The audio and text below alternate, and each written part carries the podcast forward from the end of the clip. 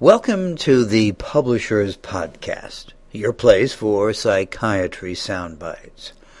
Hi, I'm John Shelton, publisher of the Journal of Clinical Psychiatry. In the next 30 minutes, I'll bring you up to date on the important peer reviewed research and reviews from our November 2011 issue. Let's get started. Our lead article this month discusses the fact that various algorithms have been developed for the treatment of schizophrenia, but that there hasn't been much examination of outcomes of these algorithms. To address this deficiency, a group from the University of Toronto used a naturalistic design to look at response rates across three prospective antipsychotic trials. This study, which reports no sponsorship, included 244 patients with first episode schizophrenia who were treated using an algorithm that moved them through two antipsychotic trials and then a trial with clozapine. For the first two trials, treatment consisted of risperidone followed by olanzapine or vice versa, and each trial consisted of low dose, full dose, and high dose stages, each lasting up to four weeks. The overall rate of response to the initial treatment was high at 75%, with 82% for olanzapine and 66% for risperidone. A considerably lower response rate of 20% occurred with the second antipsychotic trial. Results therefore suggested greater effectiveness for olanzapine than risperidone. Among individuals who agreed to a third trial with clozapine, the response rate climbed back up to 75%. A subsequent trial with clozapine is clearly warranted, although it's unclear whether the outcome would be enhanced if clozapine were used earlier in the treatment algorithm. Our next article reports an analysis of data from the Telemedicine Enhanced Antidepressant Management, or TEAM study, a multi site, randomized effectiveness trial targeting U.S. Department of Veterans Affairs primary care patients with depression. The purposes of this study, which was supported by the Department of Veterans Affairs and the National Institute of Mental Health, were to assess the impact of a depression intervention on the persistence of comorbid generalized anxiety disorder among these depressed patients and to identify risk factors for persistent generalized anxiety disorder. 168 veterans aged 26 to 88 years received either the team intervention or usual care. The primary outcome was persistence of generalized anxiety disorder at 6 and 12 months. The investigators examined all predictors available in the team study data that were described in the literature to be associated with influencing anxiety disorder outcomes. Persistence of depression was the strongest predictor of persistence of comorbid generalized anxiety at both 6 and 12 months. The team intervention significantly reduced depression symptom severity but it was not significantly associated with persistence of generalized anxiety. Insomnia proved to be a significant protective factor for persistence of generalized anxiety at six months. Early screening for the presence of comorbid generalized anxiety disorder among those with MDD may be valuable for both further research and for enhancing clinical management of these comorbidities. Clearly, more research is needed about strategies for treating persistent anxiety among those with MDD. Quetiapine, when combined with lithium or divalproex, has demonstrated efficacy in the maintenance treatment of bipolar I disorder. Our next article reports on a study by an international group of researchers investigating the efficacy and safety of quetiapine monotherapy as maintenance treatment in bipolar I disorder compared with switching to placebo or lithium. Patients aged 18 years and older with DSM 4 bipolar I disorder and a current or recent manic, depressive, or mixed episode received open label quetiapine for 4 to 24 weeks. Patients achieving stabilization were randomized to continue quetiapine or switch to placebo or lithium for up to 104 weeks in a double-blind trial. Outcome measures included times to recurrence of any mood event, the primary outcome measure, any manic event, or any depressive event. The study, conducted between March 2005 and July 2007, was terminated early after a planned interim analysis provided positive results. Of the more than 2,400 patients who started open label quetiapine, about 50% were randomized to double blind treatment. Time to recurrence of any mood event was significantly longer for quetiapine versus placebo and for lithium versus placebo. Quetiapine and lithium significantly increased the time to recurrence of both manic events and depressive events compared with placebo. In patients stabilized during acute quetiapine treatment, continuation of quetiapine significantly increased time to recurrence of any mood event or any manic or depressive event compared with switching to placebo. Switching to lithium was also more effective than placebo for prevention of manic and depressive events. This study was supported by AstraZeneca.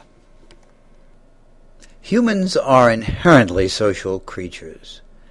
The yearning for social bonds is a fundamental human drive that, if left unfulfilled, has a detrimental impact on health.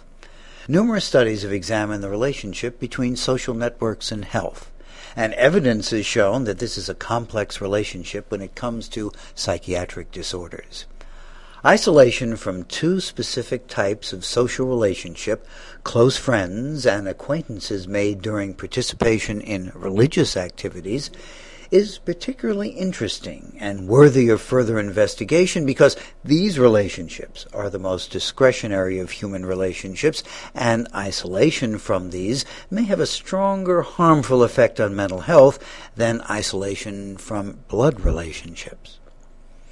The authors of our next article looked at data from a cross sectional, population based study of over 30,000 adults in the United States to document the prevalence of social isolation from close friends and religious group members and to test the association of infrequent contact with close friends and members of religious groups with the current DSM 4 mood, anxiety, and substance use disorders. They found that many Americans lack frequently contacted close friends or religious group members in their social network.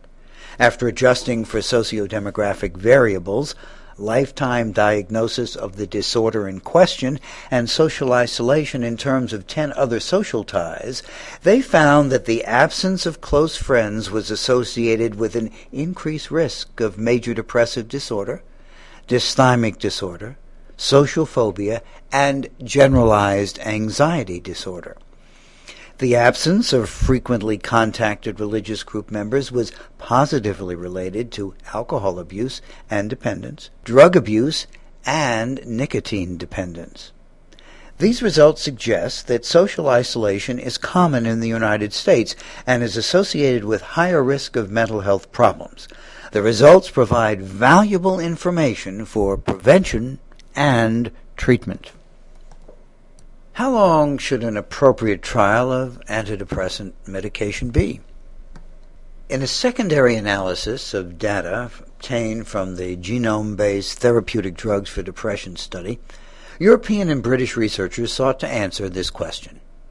In the original study, 811 treatment seeking adults with DSM 4 major depressive disorder received escitalopram or nortriptyline for 12 weeks. Montgomery Asberg Depression Rating Scale measurements were taken weekly. In their secondary analysis, the researchers found that a model with nine latent classes described well the individual trajectories of symptom change over time. These classes included three non-responder classes, three classes with varying degrees of improvement concentrated in the first three weeks, or early improvement, and three classes with varying degrees of improvement more prominent in the second three weeks, or delayed improvement. More than half of the subjects who eventually reached remission showed a pattern of delayed improvement, and their eventual outcome could not be predicted from early time points. Early marked response occurred more frequently in subjects treated with nortriptyline than those treated with escitalopram. Delayed complete remission occurred more frequently in subjects treated with escitalopram than those treated with nortriptyline. The researchers found both early and delayed improvement common. Early changes were maintained, but the eventual outcome of 12 week antidepressant treatment could be accurately predicted only after 8 weeks. A prominent limitation of literature on duration of untreated psychosis is that researchers have studied only unidimensional duration as an early course predictor. This approach neglects the potential effects of frequency and or severity of initial untreated psychosis. The authors of this NIMH funded study demonstrate the utility of the concept of doses of initial untreated hallucinations and delusions as representing more complete measures of exposure thereby serving as enhanced predictors of symptomatology and or functioning relative to a duration of untreated psychosis alone. The authors assessed over 100 first episode patients with a psychotic disorder at three public sector psychiatric units, serving an urban, socially disadvantaged, predominantly African American community. Dependent variables included negative symptoms, general psychopathology, insight, and global functioning at initial hospitalization. The study produced several interesting findings. First, regarding first episode negative symptoms, the duration of untreated psychosis was a significant predictor, but total dose of initial untreated psychosis and doses of hallucinations or delusions did not individually add significant predictive value. Second, general psychopathology symptoms were not predicted by duration of untreated psychosis, but the dose of delusions was a significant independent predictor. Third, duration of untreated psychosis was not a significant predictor of insight. The authors conclude that doses of initial, untreated hallucinations and delusions add substantively, though differentially, to the prediction of early course symptomatology and functioning. They call for focused research on frequency and severity of pretreatment psychotic symptoms beyond duration measures. Next, Grant and colleagues present nationally representative findings on the first study to examine the temporal relationships between overweight and obesity and DSM 4 substance use, mood, and anxiety disorders. The absence of this type of large national prospective survey of U.S. adults has represented a gap in our knowledge about the etiology, prevention, intervention, and economic costs for all these conditions. This study, supported by the National Institutes of Health, the New York State Psychiatric Institute, and the American Foundation for Suicide Prevention, included U.S. civilian adults from waves 1 and 2 of the National Epidemiologic Survey on Alcohol and Related Conditions, or NESARC. The main outcome measures were the incidence of DSM 4 substance use, mood and anxiety disorders, and changes in body mass index during the three year follow up period between wave 1 and 2 of NESARC. Regression analyses revealed the following 1. Overweight and obese women were at increased risk for MDD during the follow up period. 2. Obese women had a decreased risk of alcohol abuse and drug dependence. 3 overweight and obese men were at decreased risk of drug abuse and alcohol dependence, and four, men with drug dependence and women with specific phobia had decreased risk of becoming overweight or obese. This study showed important gender differences in the temporal relationships between overweight and obesity and specific psychiatric disorders. Identification of additional psychosocial and biological factors impacting these relationships within a longitudinal study starting in early childhood is urgently needed. When SSRIs were introduced in the late 1980s, concerns soon followed that the new medications were possibly linked to an increased risk of suicidality in adult patients.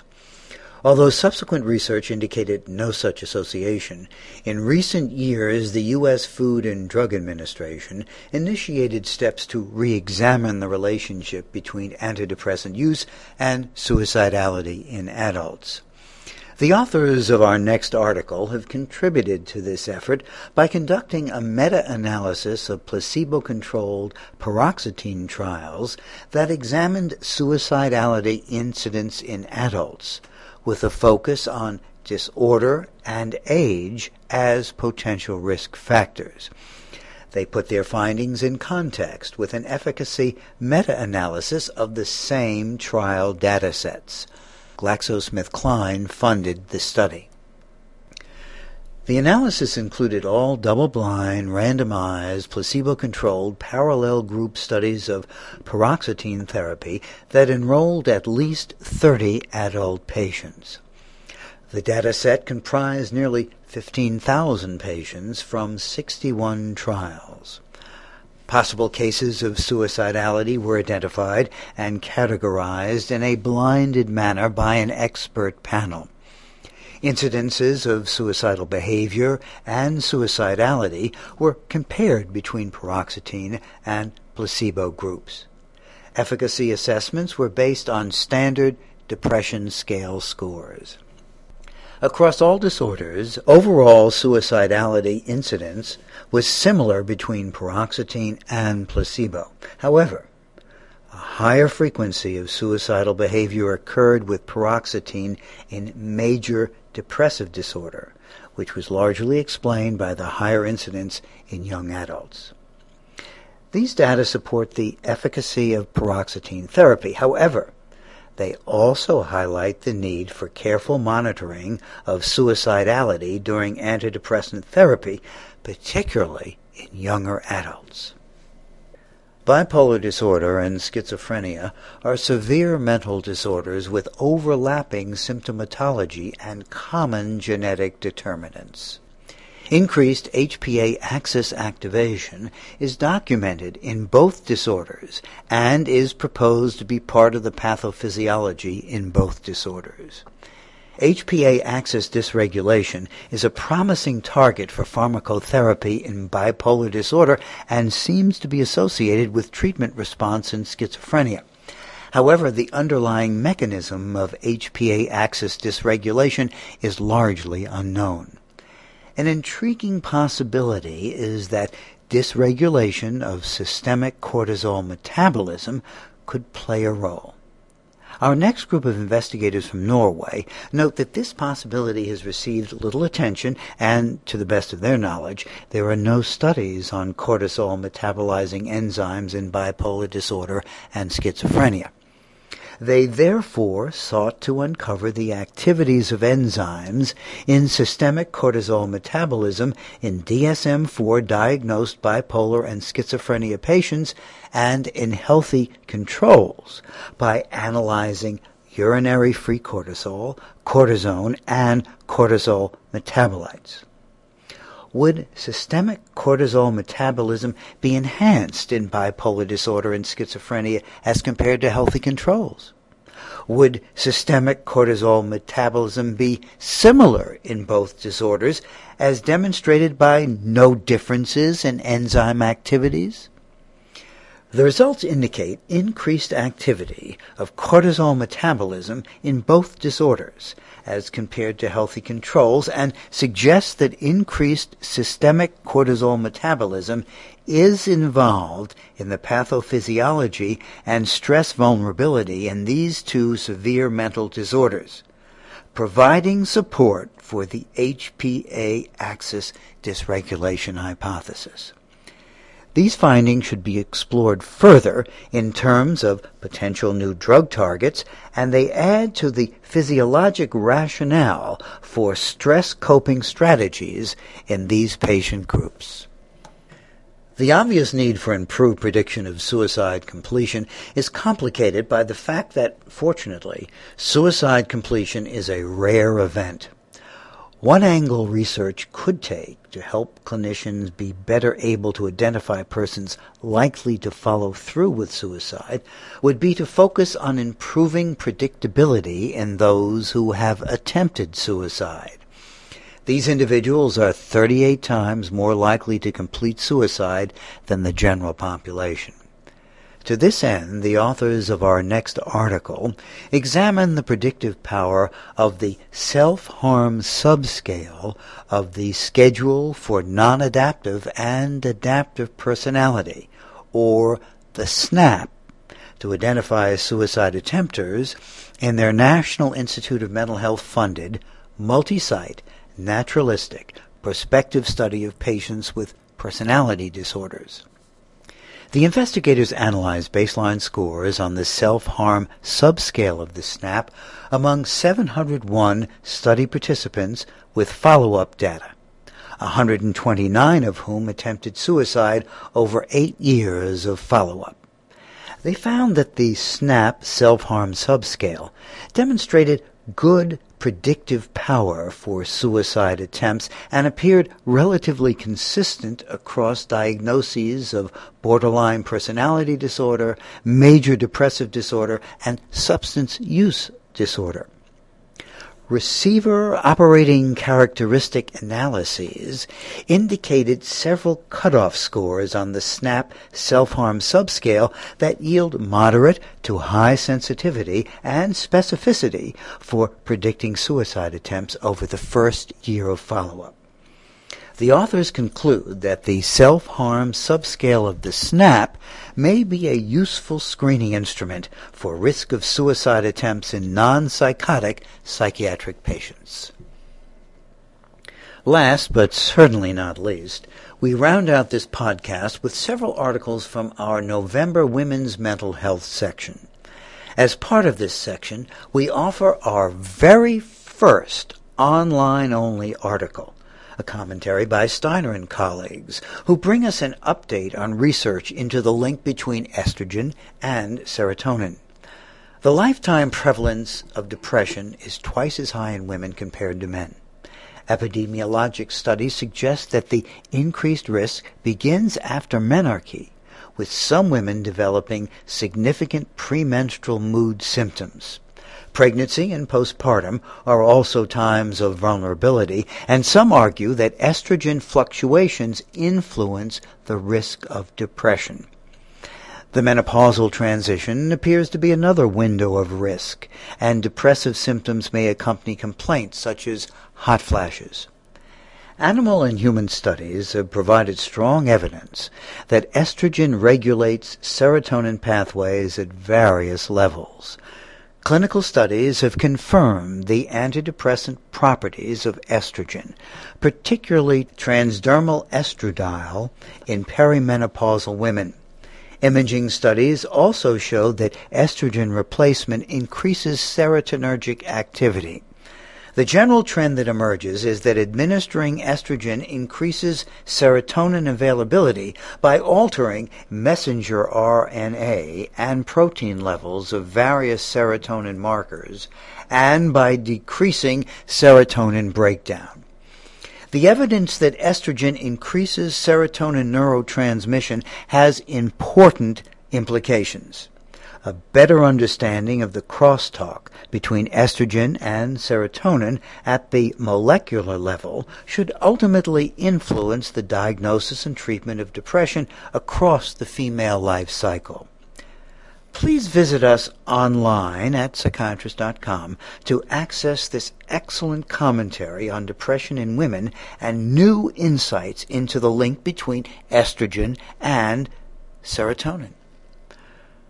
Postpartum psychosis is a rare but severe illness that has been described as the abrupt onset of affective and psychotic symptoms within four weeks of delivery.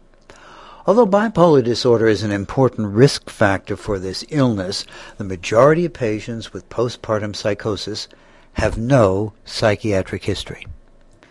In our next article, Bergink and colleagues describe their prospective cohort study of 51 women admitted to an inpatient facility while experiencing a first psychotic episode during the postpartum period.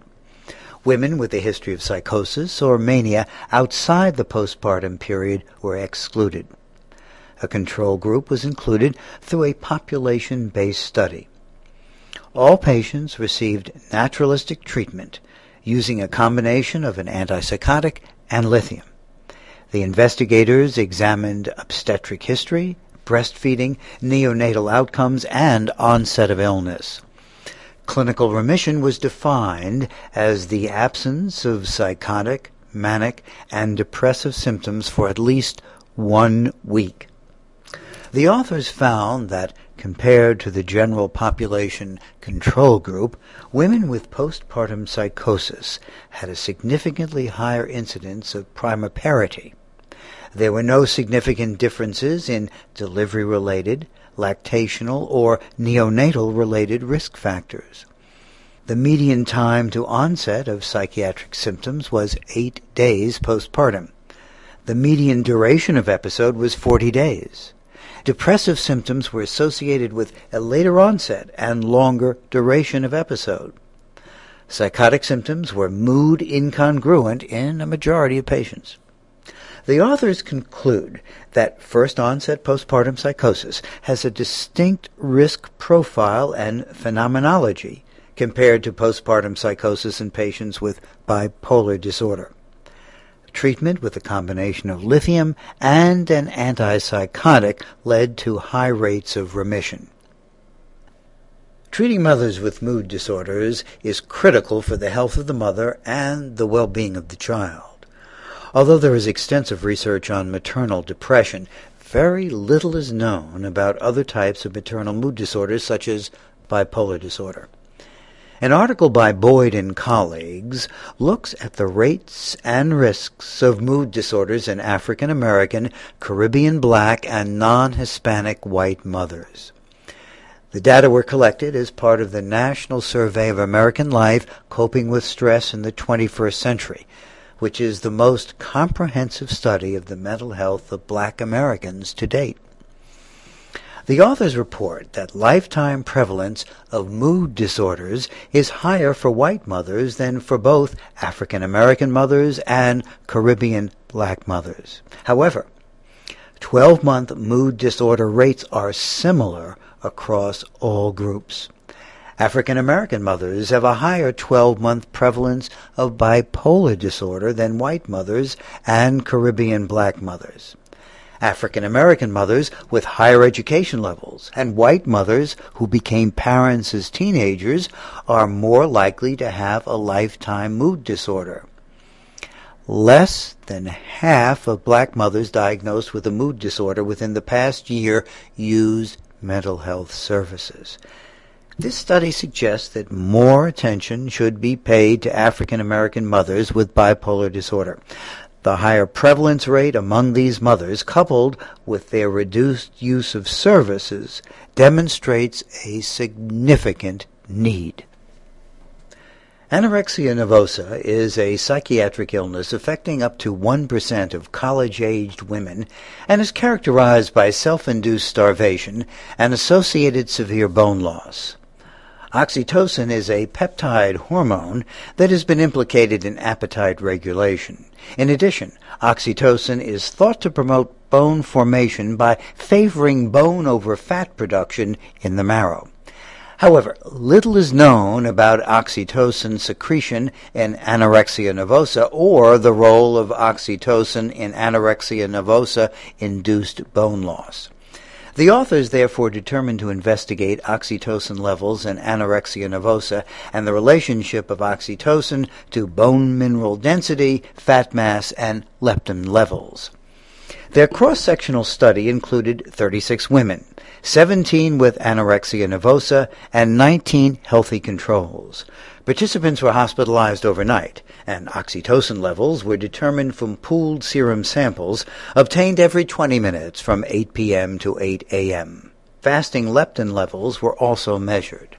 Body composition and bone mineral density at the anterior, posterior, and lateral spine and hip were assessed by dual energy X-ray absorptiometry. The investigators found that nocturnal oxytocin levels were significantly decreased in women with anorexia nervosa compared to healthy women. Decreased oxytocin levels were associated with low fat mass, low leptin levels, and low bone mineral density at the anterior, posterior, and lateral spine. The authors conclude that the relationship between decreased oxytocin levels and low bone mass in anorexia nervosa raises the question of whether decreased oxytocin secretion may contribute to the severe bone loss seen in this disorder. They caution that further research will be important to determine whether there is a causal link. The next and final article in our Women's Mental Health section takes us full circle in a sense, in that the commentary that began the section and this final article are both estrogen related. A number of studies have found gender differences in epidemiology, clinical presentation, course, and treatment response in schizophrenia. Findings showing that schizophrenia in women is less common, has a later onset, and tends to have a less severe course have given rise to the estrogen hypothesis of schizophrenia, which posits that estrogen has a protective effect in women who are susceptible to this illness. Raloxifene, a selective estrogen receptor modulator, appears to act similarly to conjugated estrogens on brain systems and may be a better treatment option since it lacks possible negative effects of estrogen on breast and uterine tissue. A group of investigators from Spain, who were supported by the Stanley Medical Research Institute, aimed to assess the utility of 60 milligrams a day of adjunctive raloxifene for negative symptoms and other psychotic symptoms in postmenopausal women with DSM 4 schizophrenia in a 12 week, double blind, randomized, placebo controlled trial. 33 women were randomized to either adjunctive raloxifene or adjunctive placebo. Symptoms were assessed at baseline and weeks 4, 8, and 12 with the positive and negative syndrome scale. The addition of raloxifene to regular antipsychotic treatment significantly reduced negative, positive, and general psychopathological symptoms during the 12 week trial as compared to adjunctive placebo. If more extensive, longer term studies confirm and expand upon these positive results, raloxifene could be recommended in postmenopausal women with schizophrenia. In addition to all the excellent articles, this month we highlight an important case report by Michael Paulsen and colleagues related to cytochrome P450 polymorphism. They report the case of a 55 year old woman with ultra rapid metabolizing status for CYP2D6. This phenotype leads to problems finding adequate therapeutic doses of psychopharmacotherapy due to the inability to achieve therapeutic plasma drug concentrations. In this case, only with a therapeutic regimen that bypassed liver function was partial remission finally achieved. I direct you to psychiatrist.com for all the details of this challenging and informative scenario. This month we also offer letters and book reviews, as well as interactive activities from our CME Institute. Join us online for all this and much, much more from the November issue of the Journal of Clinical Psychiatry. Thanks for listening. This is John Shelton signing off. I hope you will join me next month for the Publishers Podcast, your place for psychiatry soundbites.